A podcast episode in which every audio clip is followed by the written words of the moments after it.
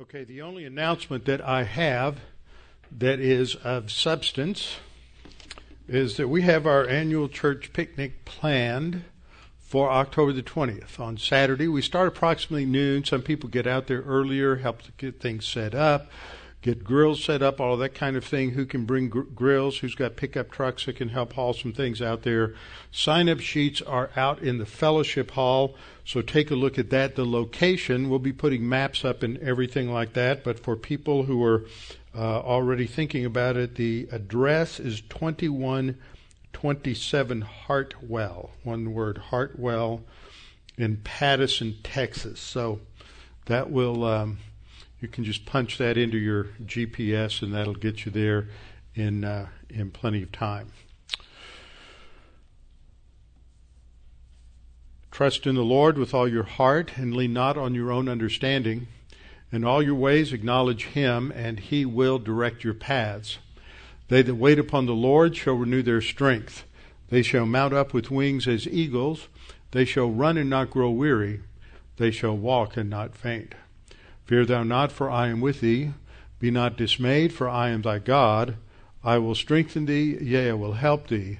Yea, I will uphold thee with the right hand of my righteousness. Be anxious for nothing, but in everything by prayer and supplication with thanksgiving, let your requests be made known unto God, and the peace of God that surpasses all comprehension shall defend your hearts and minds in Christ Jesus. Thou wilt keep him in perfect peace whose mind is stayed on thee, because he trusteth in thee. For the grass withers and the flower fades, but the word of our God shall stand forever.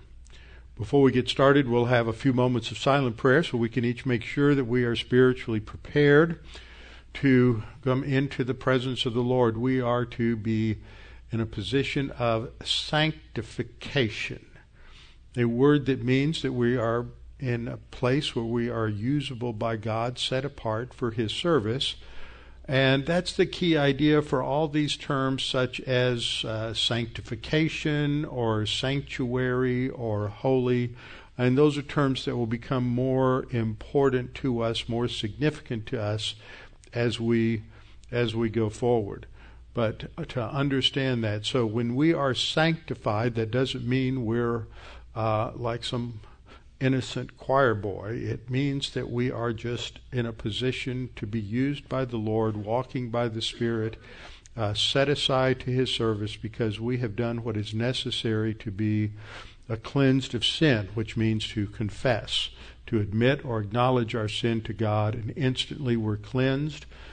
We're forgiven of those sins and cleansed of all unrighteousness. That restores us to a place where we can be experientially sanctified. So let's go to the Lord in prayer, and in a few moments I will open in prayer. Let's pray.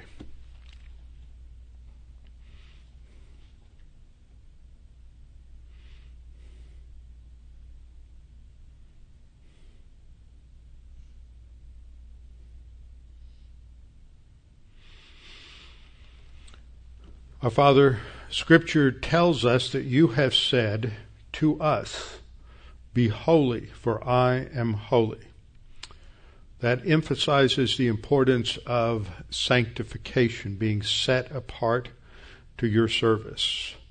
And this is why we take the time to confess sin, to focus on uh, how we have rebelled against you and how we have gone our own way, how we have distorted the truth, and how we have let our own fallen nature dictate to our souls what we should do.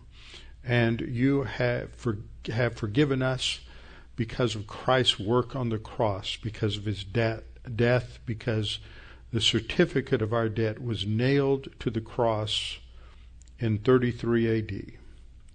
Now, Father, we pray that we might not take this lightly, but as we are to be sanctified, that we may walk with you, we are to be filled by the Spirit, and we are to abide in your word. And so we pray that as we study your word, that not only will we abide in you, in your word, but your word will abide in us. And that we may come to an ever greater appreciation of all that you are and all that you have done for us. In Christ's name, amen. As we continue our study on on worship, part of worship is prayer. We've seen a few prayers and talked a little bit about intercession. Uh, over the last few weeks, we ta- saw how Abraham interceded uh, for Lot and his family, how he interceded at other times for the uh, Philistine king and so intercession is our prayer for others. And uh, I thought I would read some sections here from a prayer of intercession from the uh, prayer book that I have been reading from, the private devotions of Lancelot Andrewes. And as I said before, he is one of the chief translators of the King James Version. And so as we've been reading through uh, First and Second Samuel, he translated that into King James. A lot, so much of what we read, the language, the uh, meter, the rhythm of First and Second Samuel, uh, is due to his uh, great scholarship. This is a prayer of intercession. It's interesting how this is broken down. It will this a chapter. You know, these were not written to be read to anybody. They're just his private prayers that he wrote to focus his thinking on God. I know that there are those of you who have done this and maybe written hymns because I have been sent copies. And that's a great exercise for people to do because it focuses your attention on the subject at hand, which is your prayer and your praise for God. And these prayers, uh, this is called the second form of morning prayer, and there are about five sections to it, and it covers about 10 pages of really fine print that I have to almost get a magnifying glass out to read. So I'm just going to read part of this prayer of intercession for the Catholic Church. Now, he doesn't mean Roman Catholic. This is not long after the Reformation. He's using it in its original intent of the universal church, the body of Christ. For the Catholic Church, for the churches throughout the world, their truth Unity, notice he puts truth first. That's very biblical. For their truth, unity and stability to wit, and all let charity thrive, truth live. For our own church, that the things that are wanting therein be supplied, that are not right be set in order, that all heresies, schisms, scandals, as well public as private, be put out of the way correct the erring, convert the unbelieving, increase the faith of thy church, destroy heresies, crush violent enemies. For the clergy, that they rightly divide, that they walk upright, that while teaching others, themselves may learn. For all the people, that they think not of themselves more highly than they ought but be persuaded by reason and yield to the authority of superiors. For commonwealths, their stability and peace. For the kingdom, municipality, our city, that they speed well and happily and be delivered from all peril and inconvenience. And by speeding well, he doesn't mean speeding down the highway, okay? that is a term for how you, one lives in the Elizabethan English. For the king, help him now, O Lord. Defend him with truth and favorable kindness, as with a shield. Speak comfortably good things unto him on behalf of the church and thy people. For the prudence of counselors, equity, integrity of judges, courage of the army, temperance of the people. For the rising generation, whether in universities or in schools, that as in age, so they may increase withal both in wisdom and favor with God and men. For them that make themselves beneficent, beneficent toward things sacred, reward thou them sevenfold into their bosom. Let their souls dwell at ease, and their seed inherit the land.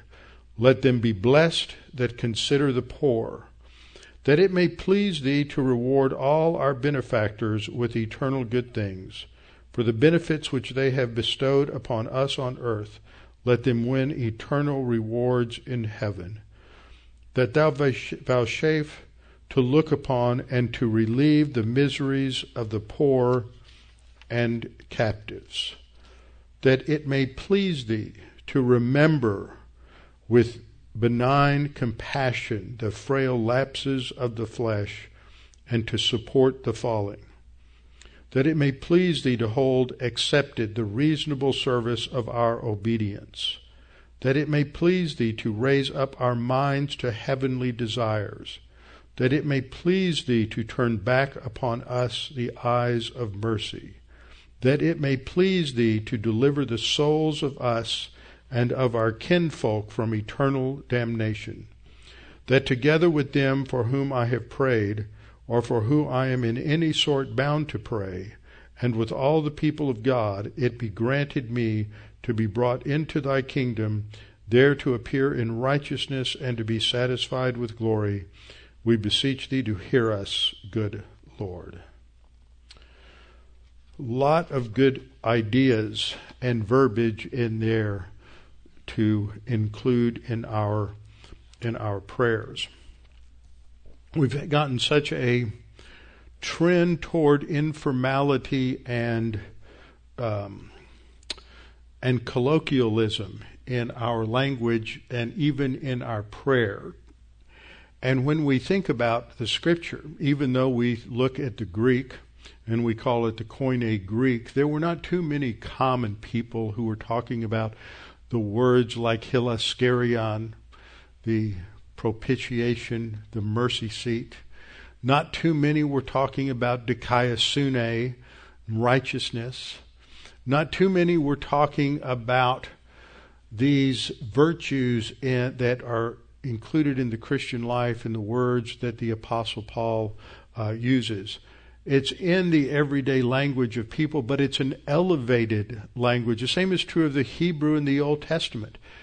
Uh, it's an elevated language. It is a language that all of the people spoke, but it was elevated. It's just like in the time of uh, Elizabeth and King James, when Elizabethan English is spoken and we read uh, the language as it's coming together in Shakespeare at the same time that the King James Bible is being translated we can see that the people, we know that people didn't talk like that on the street.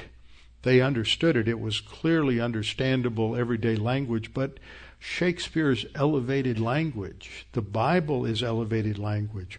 When the Bible is translated into elevated language, it is to honor the God who is being revealed in the scripture. It is to recognize a principle that we're seeing again and again as we go through worship is when we come to worship God, it is a time that is holy.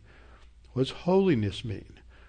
It's not some mystical, magical thing. See, so often within our tradition, you've heard people sort of denigrate the idea, for example, of calling an auditorium a sanctuary. Well, it's not a pure place, it's not a mystical place.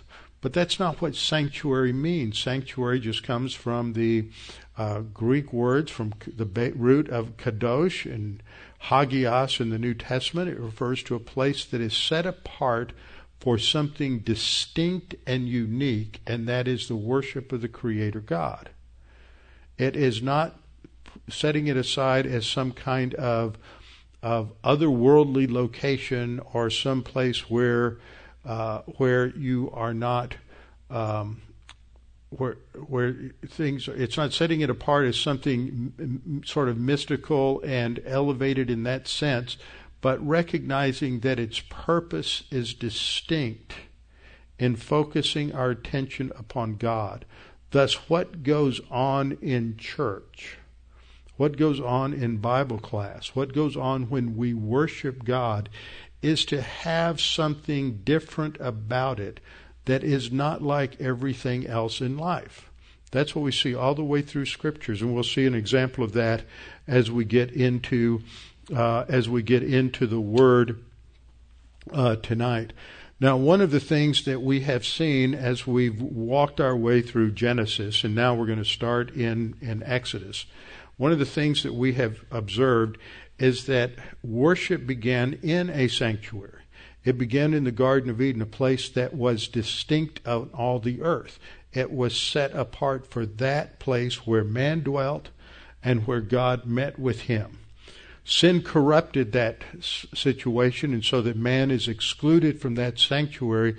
But God has a remedy for what sin has corrupted, and it's through sacrifice. And we see the development of sacrifice as it as we go through the uh, the Old Testament. We see that worship can be perverted by ignorance. That's one of the points that, that was brought out. We see that worship also is defined by God, not by man. That it is based on certain actions taking place that are the response to God's direction and God's commandment.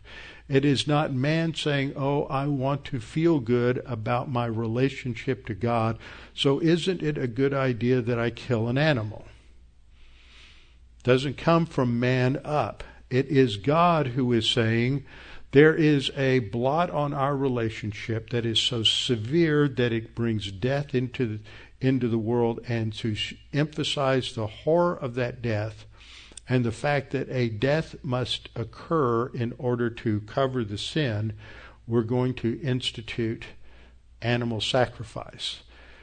And so we go through that Old Testament. We get to Abraham and we realize that uh, more fully something that started at the end of Genesis chapter 3 with the, or excuse me, Genesis chapter uh, 4 at the time of Enosh that at that time men began to call upon the name of the Lord.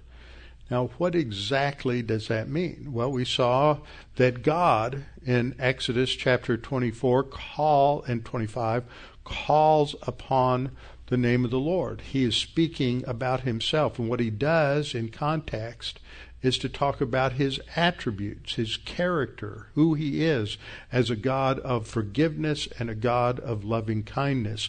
So that worship now not only involves sacrifice, it uh, involves the proclamation of who God is and what he is doing. Then last in the last couple of lessons we looked at what happened in Genesis 14. Worship involves giving. There is a a giving to God uh, and sometimes this too is sacrificial. And so giving is brought into the scenario. And we saw the last illustration of that uh, last time when God appears to, to uh, Jacob and reconfirm the covenant. And as a response, because worship is always a response to revelation, that's what we have seen, is that Jacob set up a, a rock a, called a standing stone. That's how we refer to these now. A pillar to represent that something had happened there, that God had appeared to him there, thus making that holy ground.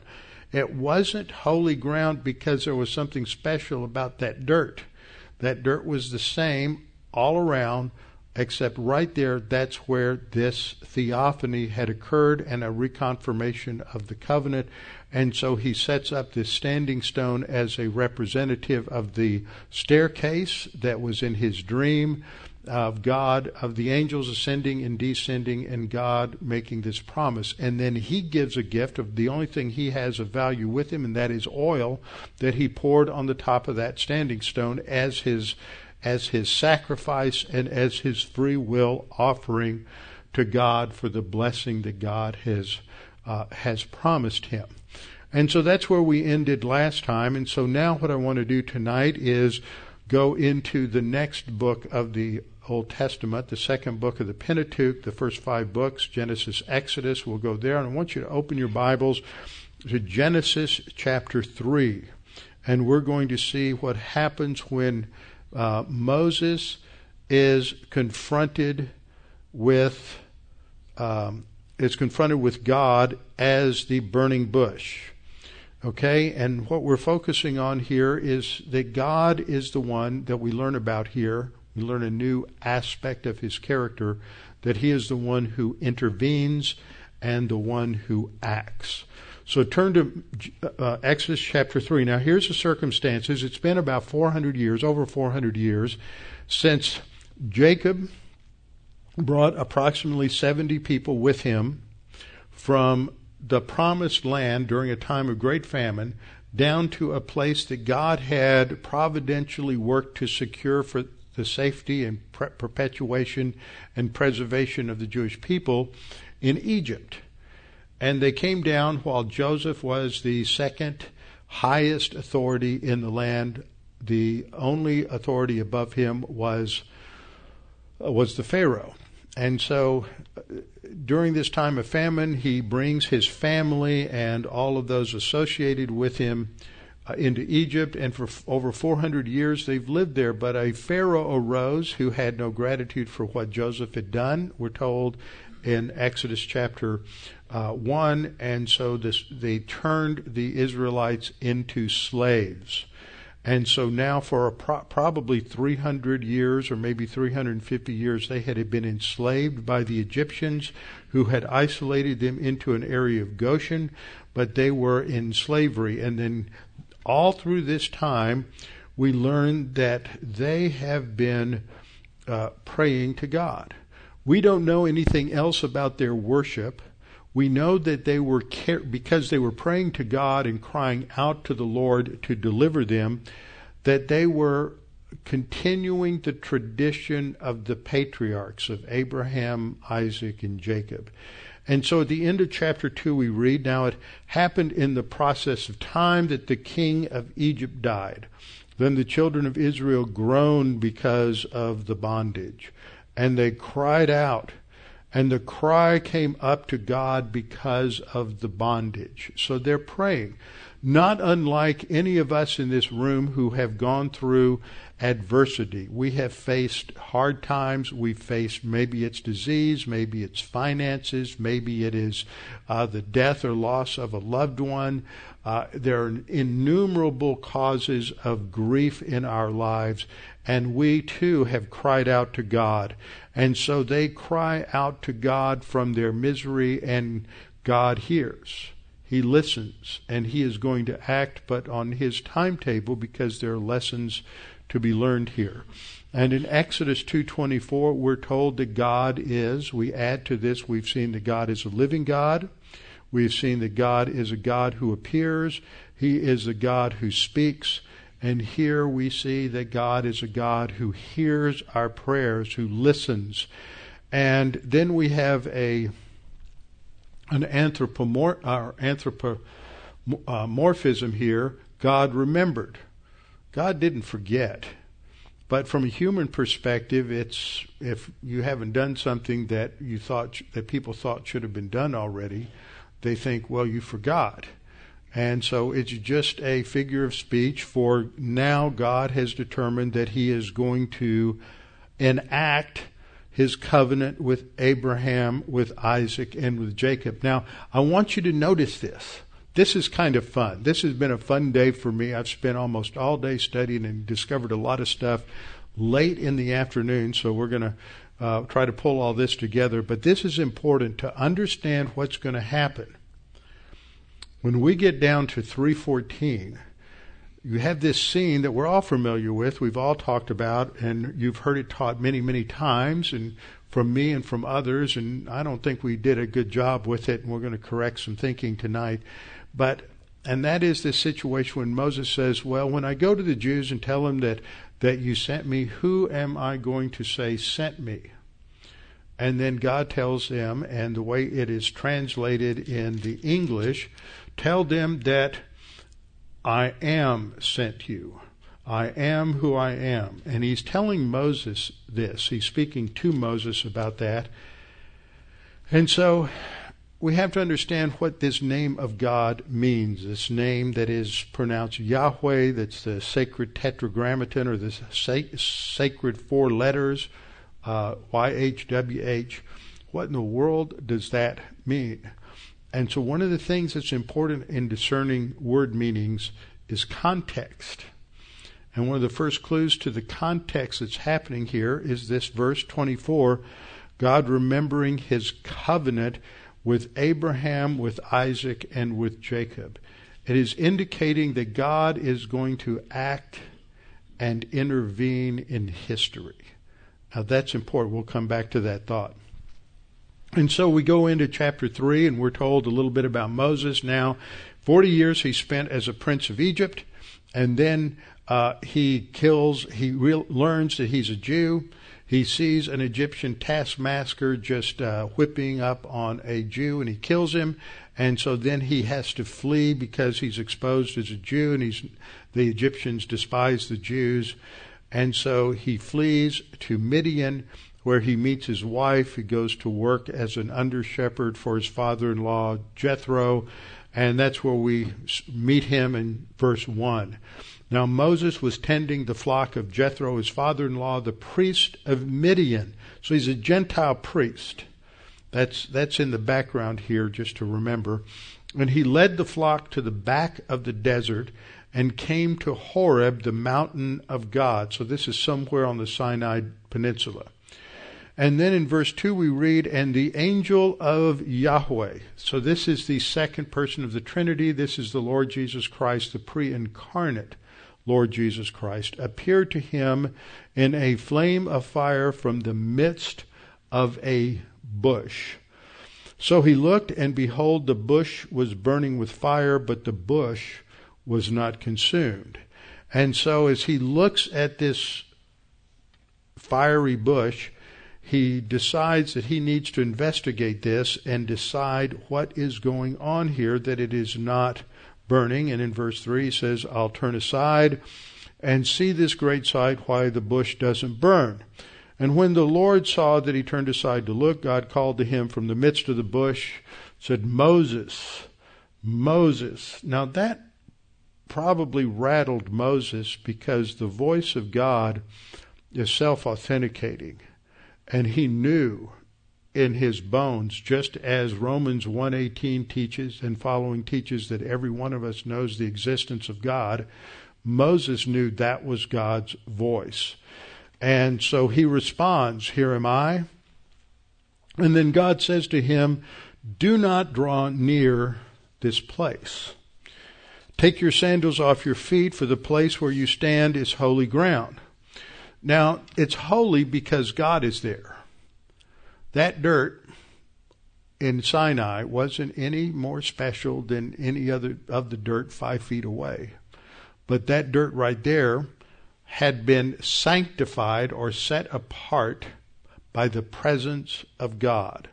And therefore it had to be treated with respect. It had to be treated with honor because this was where God was present. And so this is important for us to understand that when we are worshiping a holy God, that there is something about our comportment there's something about our preparation. There is something about our mental attitude that should be distinct. When we are going to church on Sunday morning, when we are going to have corporate worship, it's not something we start thinking about as we turn off of I 10 onto the Beltway or as we see Aunt Pookie's barbecue appear on the horizon it should be something we begin to think about from the very beginning because we are doing something distinctive on that Sunday morning.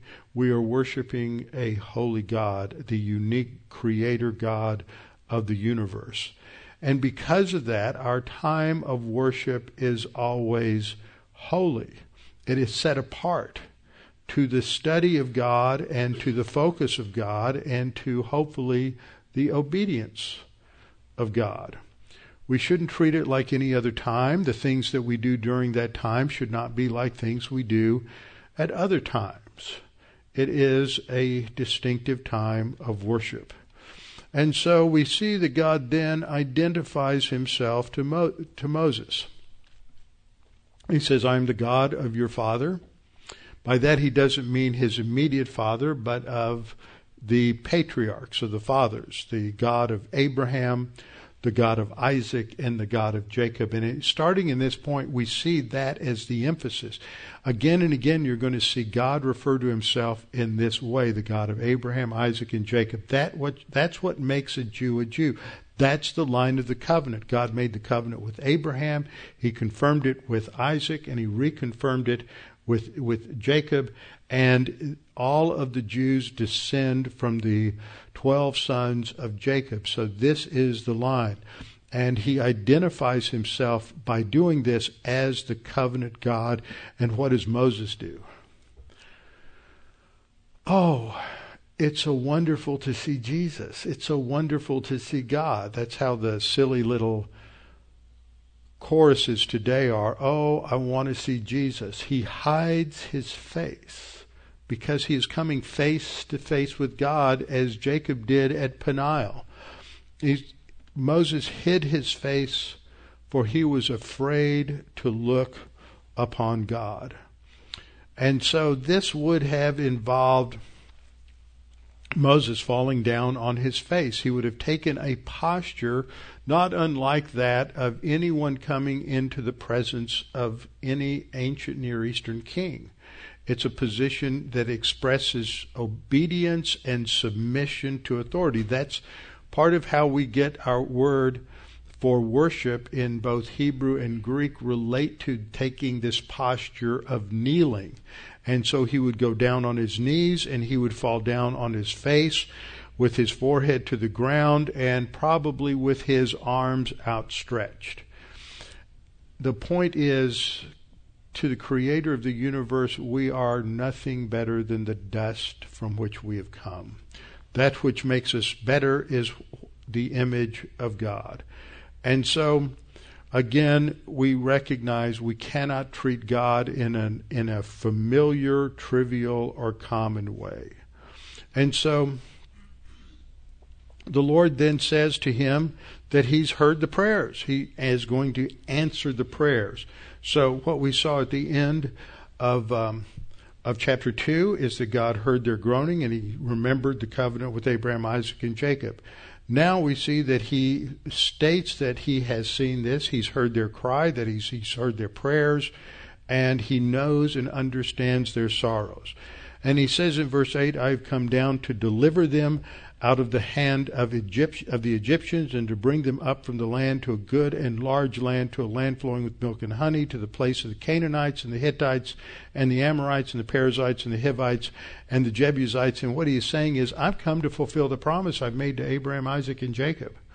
That's what I'm going to do. I'm going to fulfill my word to them.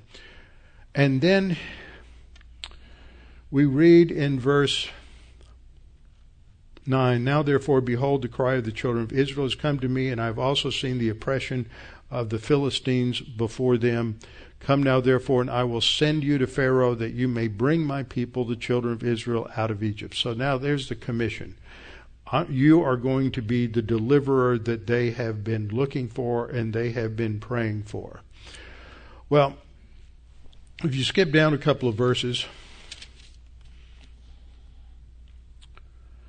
you see the statement uh, after Moses is asking this question, he starts coming up with all the objections, and he's saying, "Well, who am I? I'm a nobody. Why are you using me?"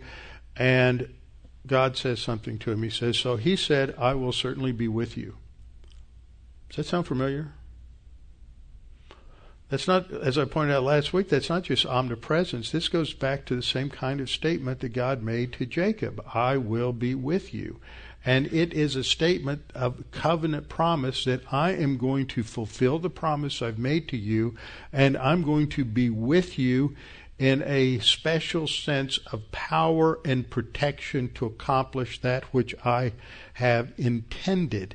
And we traced this through last time through the Old Testament, leading up to the statement that Jesus made to the disciples uh, in the Great Commission, and I am with you always, even to the end of the age. So, this is part of God's promise in his relationship now to the Jewish people. He says, I will certainly be with you, and this shall be a sign to you that I have sent you. When you have brought the people out of Egypt, you shall serve God on the mountain. Notice they're going to what? Serve God. That that's foreshadowing. It's talking about serving God. That's the role of a priest. We saw that word avad, to work, back in Genesis 2. God put Adam in the garden to guard and to serve, or usually it's translated to work and to tend, but it has to do with serving God. And he says, This will be a sign when I send you. Um, it will serve God on this mountain. Verse 13 Then Moses said to God, Indeed, when I come to the children of Israel and say to them, this is his second objection. He says, uh, When I say the God of your fathers has sent me to you, and they say to me, What's his name? What shall I say to them? Okay, now this is where it starts getting really interesting because what we understand here is that, that they already knew who this God was. They already knew uh, who he um, who he was. They knew his name. When uh, Eve gets pregnant in Genesis 4 1, she calls her firstborn Cain because Yahweh has given me a son. Okay? So the name, the name Yahweh has been known since the fall and before the fall. And you see it all the way through. Abraham called on the name of the Lord. And we see others uh, following several times Abraham called on the name of Yahweh. So this isn't something new in terms of the name, but what is coming out that is new is something that is uh, distinct about what that name means, what it what it indicates. And so they say to me, What is his name? What shall I say to them? And then God says to Moses, I am who I am. And he said, that is God, then you shall say to the children of Israel, I am has sent me to you. So he's saying the first part to Moses. He says, I, th- I'm going to tell you who I am. I am who I am, except that's not a good translation. I want to point out a couple of things about this. What does this name Yahweh mean? And it is translated this way in not only in the New King James, King James, which I have up on top, but the bottom one is a rather recent translation called the NET Bible, uh, which was produced by the Old Testament, mostly the Old Testament Department of Dallas Seminary. I don't know who translated Exodus, but they translated that same way I am that I am. And he said, You must say this to the Israelites I am has sent me to you. So this introduces this idea. It's picked up again in Exodus 6, 2 and 3, where it repeats this. God spoke to Moses again and uh, says, I am Yahweh. I appeared to Abraham, to Isaac, and to Jacob as God Almighty, but by my name, Lord, I was not known to them. And one uh, commentator uh, paraphrases it or translates it this way, which I think explains it a lot. It says, And God spoke to Moses and said to him, I am Yahweh, and I showed myself to Abraham. Remember, he's the God who appears. I showed myself to Abraham, to Isaac, and to Jacob in the character of El Shaddai, but in the character expressed by my name Yahweh, I did not make myself known to them. Now, there's a lot of discussion about what this means, what the name of God actually describes, and what it relates to. And I was digging around today, and one of the books that I've been looking at as I've been going through this worship series is a book by Timothy Pierce, who teaches in the Old Testament department at Southwestern Baptist Seminary called Enthroned on Our Praise, an Old Testament theology of worship. Uh, it's not bad. I wouldn't run out and get it, but it's it's not bad. He brings out some good points, and one of the things he po- brings up here is that most people interpret the phrase along the lines of God's actions, rendering God's response as either "I will be who I will be" or "I am who I will be." Now, do you notice a difference but, what, with what he said and this, I am who I am? And that's what you've heard most of the time, and that's what I've heard most of the time. But he points out that a vast number of people do not trans- uh, understand it or translate it that way. And so that's just to clue you in that, that I'm not just uh, pulling this out of the hat. And he says others attempt to understand the meaning along the lines of the traditional rendering, I am that I am. In this perspective, the meaning is usually related to God's self determination and complete freedom. It's also usually related to the fact that God, saying God is always in existence, He's eternal. And that's, that's brought into the idea here. That is a common position. It was a common position. Maimonides, who was uh, probably the foremost medieval Jewish philosopher and commentator on Aristotle, uh, believed that. And it came over into Christian philosophy a lot because of this influence, especially talking about metaphysics. Remember, metaphysics is that branch of uh, philosophy that talks about ultimate reality and is there a higher being, is there a God, the arguments for God's existence. All these things are part of metaphysics. I took a course uh, in metaphysics back in the mid 80s when I was working on my degree in, uh, in philosophy at the University of St. Thomas. And we spent a lot of time talking about this in this traditional understanding that what this is emphasizing is God as eternal being. That's not right. That's how most of us have understood this. I don't think that's right. I'm going to show you why I don't think that's right. That's called the ontological view. Now, ontological is one of those words that a lot of people use just every day, right? Ontology is basically the same thing as metaphysics. I mean, if you break down the etymology, it refers to uh, the study of being. Ontos is the Greek participle for uh, being, for is, to be. And so it's called the ontological view. He's going to use that word. He says, what is clear is that the phrase is not ontological in nature. That is, it doesn't mean I am he who exists if, as if God were disclosing his eternality, which is how many of us have understood this. He says, he goes on and um, analyzes it a little later, but I just wanted to read that section out of his book to introduce this to you. And then this last week, I got one of these little jewels that I pick up every now and then. Back when I started getting really hungry to study the Word and really interested in the Word, and I say this because I want young men who think they have the gift of pastor teacher and old men who are pastors to listen, because I find this to be rare today. There are some out there. That's one of the purposes of Chafer Seminary is to create this kind of knowledge in many pastors as to how to study. What I did, I picked up first framework pamphlet, which Charlie Clough wrote, and I read it and I thought it was great and he had a bibliography in the back and so I bought every book in the bibliography and I read every book in the bibliography. Framework 2 came out and I did the same thing. And I would read other books and I would notice, I would always read the footnotes. I hate endnotes. I hate end. They're better if they're at the end of the chapter, but they're just terribly inconvenient when they're at the end of the book. And I always have to have three or four bookmarks at the back so that I can get back and forth.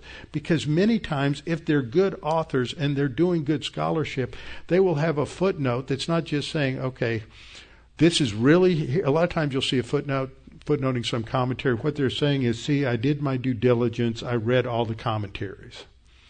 But if it's a good book, a well researched book, he's going to have a paragraph in the footnote. And there's better information in that footnote, but it's more technical, which is why they don't put it into the main, main text. I got a book called by David Dreisbach called Reading the Bible with the Founding Fathers. I don't want to read the text. I just want to read his footnotes. His footnotes are long paragraphs, and, and they're the most informative paragraphs. And I, I spend most of my time just going thumbing to the back and reading the you know the six point print in the footnotes.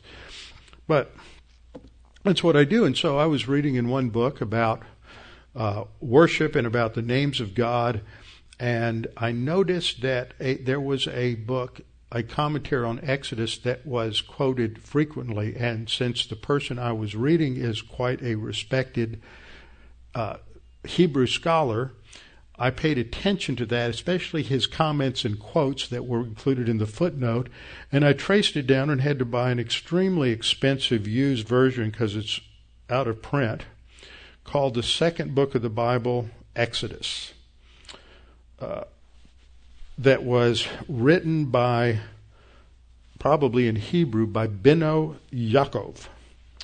And then it says it's translated with an introduction by Walter Yaakov. So this was originally written in Hebrew, Jewish scholar, not a Christian scholar.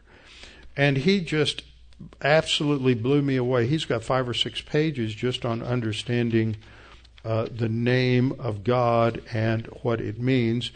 And what's significant is he makes observations that I only know of one of my Hebrew professors who under, understood this, and I didn't catch it when I had him. What is typical is this footnote that you find in the NET Bible. Remember, I said that most of that represents uh, the Old Testament scholars at Dallas Seminary and a few others, so I don't know who wrote this. It says the verb form used here, and when God says, I am, that's the Hebrew form ehyeh. It's not Yahweh because it's first person singular, so it's ehyeh. Yahweh is third person. He says the, it's the qal imperfect uh, to be. It forms an excellent paronomasia with the name. That's a wordplay. Uh, the verb forms a paronomasia with the name of God. So when God used the verb to express his name, he used this form saying, I am. When his people refer to him as Yahweh, which is the third person masculine singular form of the same verb, they say he is. Now, some commentators argue for a future tense translation, I will be who I will be, because the verb has an active quality about it, and the Israelites lived in the light of the promises for the future. Now, they don't agree with that, but I think that's exactly what's going on in the text. They argue that I am would be of little help to the Israelites in bondage, but a translation of I will be does not effectively do much more except restrict it to the future. See, they're not thinking deeply enough. That is not, that, that ignores the context what is it that's happening? Is that they're enslaved by the Egyptians. What's God saying? I'm going to act. It's not putting it in some indefinite form of the future. It's saying after uh, almost 400 years of silence, God is saying, "Okay, I'm here. We're going to take care of the. I'm going to take care of the problem." And so I'll stop there. Now, this is what this guy, Benno Yaakov, says. He says, first of all, the word hayah, that's the verb that's at the root of the name Yahweh. The verb hayah does not refer to existence or reality, nor can it be understood to refer to a being which remains unchanging. He's not denying immutability when he says that. He's saying that's not what it's talking about. He then says, rather it means, quote, to be present to be appear, to manifest itself, and basically to be an intervening force in the world. See, now that is much more powerful a statement. God is saying, I'm going to intervene and I'm going to act. This is not something passive. It's not this twaddle that they put in the NET Bible. I've never liked it. I've never said a good thing about it. And I continue to after almost 20 years be consistent. So, then he says, secondly, he says this form, Yeh, which is what God said in the first person, is in the future tense. So he is saying, I will be. I will act. It's a promise. He's sending Moses. Moses, you want a confirmatory message? Here's the message. I will act. I will intervene. I'm going to fulfill the promise. That's exactly what the context has been showing, if, as, as I've been pointing out. God heard their groaning in 224, and God remembered his covenant uh, with Moses. And then he says this again in 3 7. Uh, I've surely seen the oppression of my people who are in Egypt and have heard their cry because of their taskmasters, for I know their sorrows. And now, in the midst of this, when, when Moses says, Well, who do I tell, tell uh, sent them? Then he says in verse 15, uh, The Lord God of your fathers, the God of Abraham, the God of Isaac, and the God of Jacob has sent me to you. This is my name forever, and this is my memorial to generations. And then in the next verse, um, he says, goes on to say, Go and gather the elders of Israel together and say to them, The Lord God of your fathers, the God of Abraham, of Isaac, and of Jacob, appeared to me, saying, I have surely visited you and seen what is done to you. And he, it's all about answering their prayer. And that's the whole context of everything around that surrounds and frames this statement that is translated, I am that I am, when it should be, I will uh, I will be what I will be, indicating that I am going to uh, now fulfill the patriarchal promises, and that name will really mean something. In so the conclusion is that the ontological meaning is deeply flawed based on grammar and context. It's a future tense. It's not I am present tense, it's I will be future tense. And context, which reiterates the that he's hearing the prayer and he's going to act in fulfillment of the um, uh, of the Abrahamic covenant. Ehyeh is first person I am. It's future I will be. I will act. And the meaning is that he is the God who will now act to deliver them and fulfill the patriarchal promises. In an article in Bibliotheca Sacra in the good old days, before uh, it totally went down the tubes, which was just recently. Someone named Charles Gianotti wrote an article on the meaning of the divine name Yahweh in Dallas Seminary's Theological Journal. His conclusion is that what this means is what God says he will do. His name promises that, and he will act on behalf of his people. But Yahweh does not ultimately limit the significance of his name to the children of Israel. As Eichrodt succinctly states, it is in the person of Jesus that the function of the name of Yahweh as a form of the divine self man- manifestation, and I would add intervention, finds its fulfillment. Truly, Jesus, Gianotti writes, is the par excellence manifestation of God's active effectiveness in the history of the world. And what that means for us is the same thing. God intervenes and He acts. No matter what the situation is, what the problems are, God intervenes and God acts. Now, the other thing to say about this is that in the Hebrew, because there were no vowels originally, the name of God is spelled with four letters YHWH.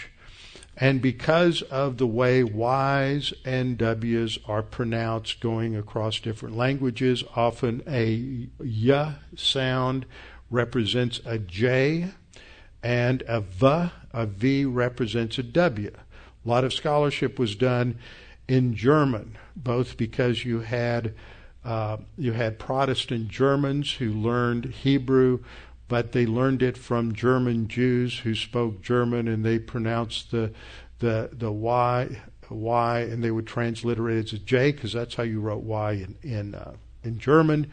And if you were writing a V, you wrote it as W. So it became written as JHVH.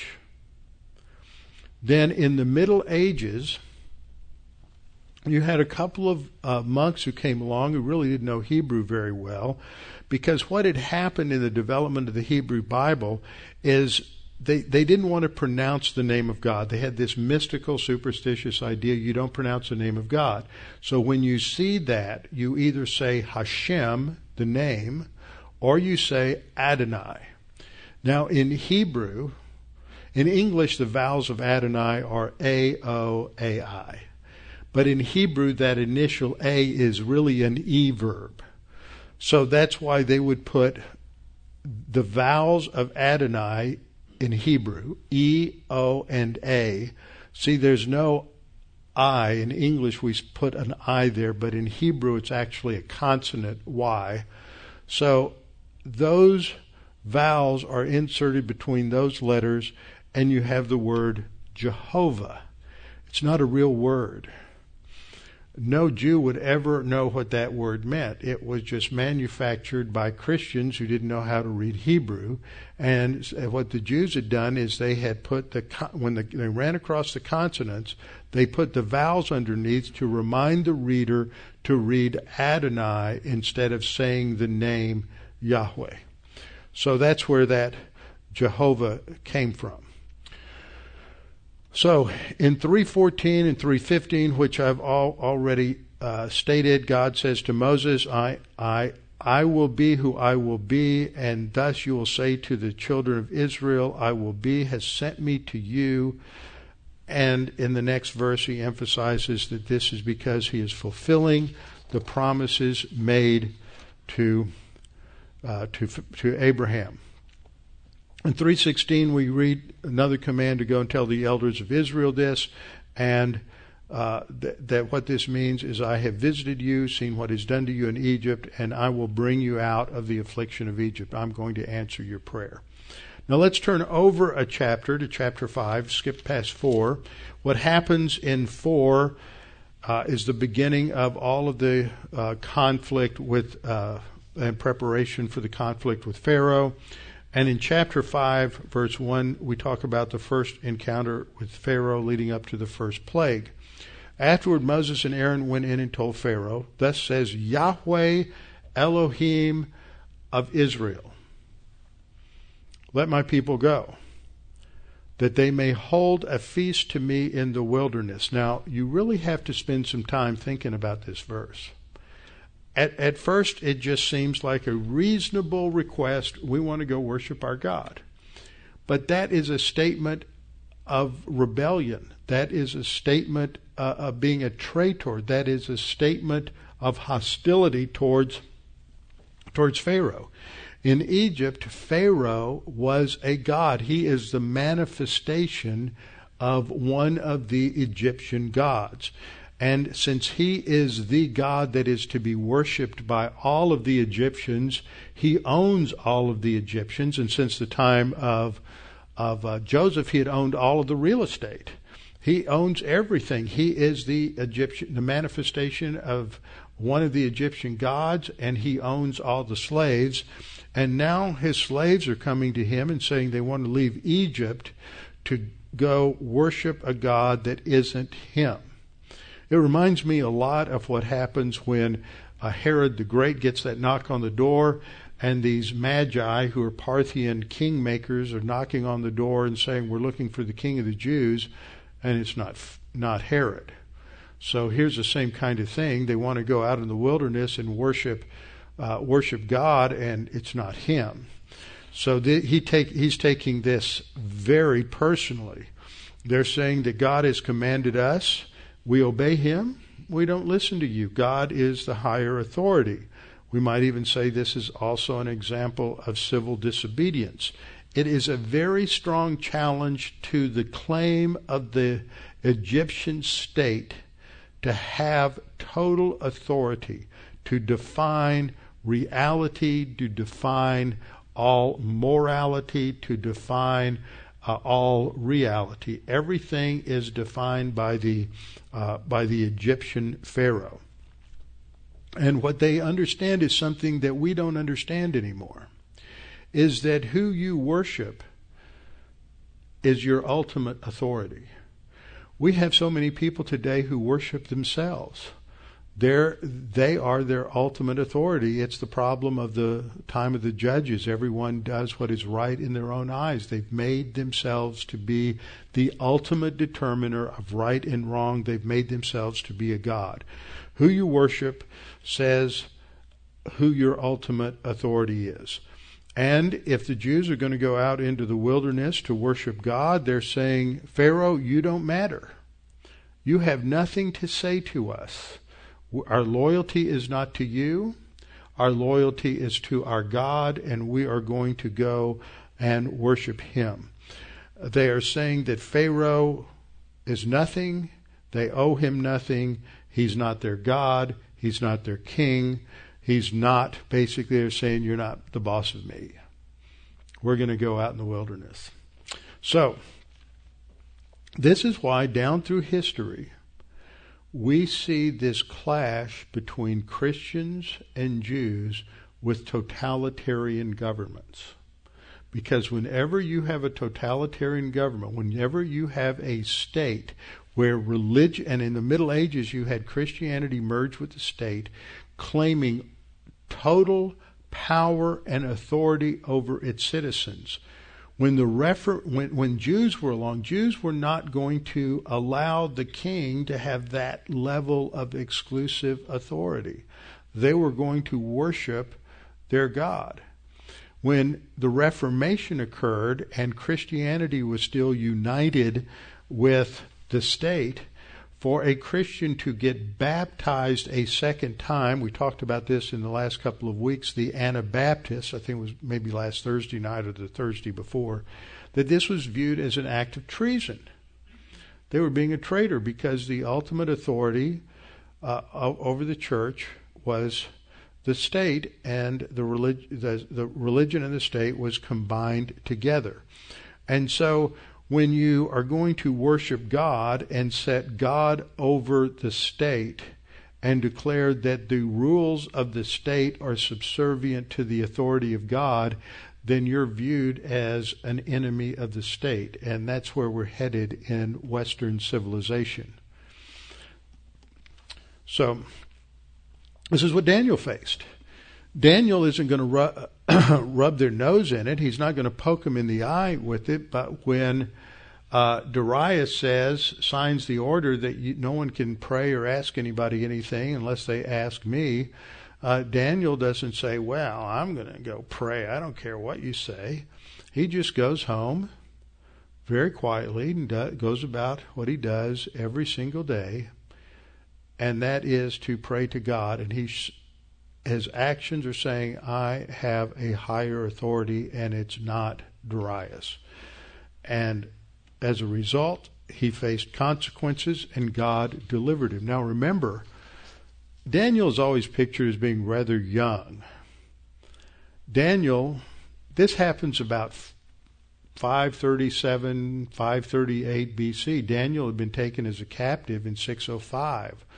That's you know, 67 years.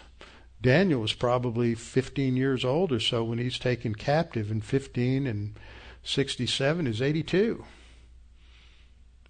So he's he's not a young man anymore, and he just calmly handles the situation.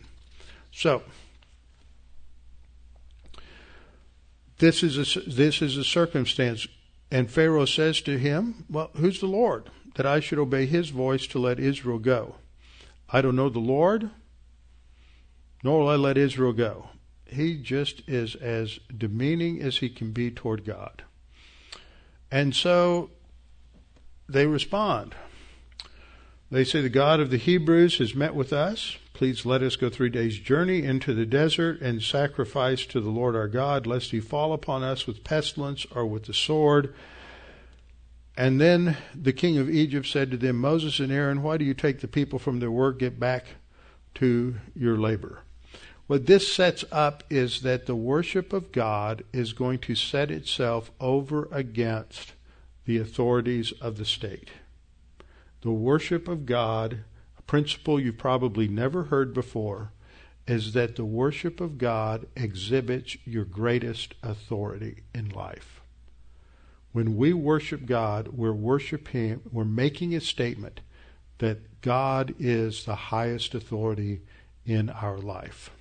Okay, next time we're going to come back to a to the key one of the key passages in Exodus on worship, and that's in Exodus chapter 19, and we'll look at this section from 19 to 24 when the nation, corporate nation, comes face to face with God at Mount Sinai.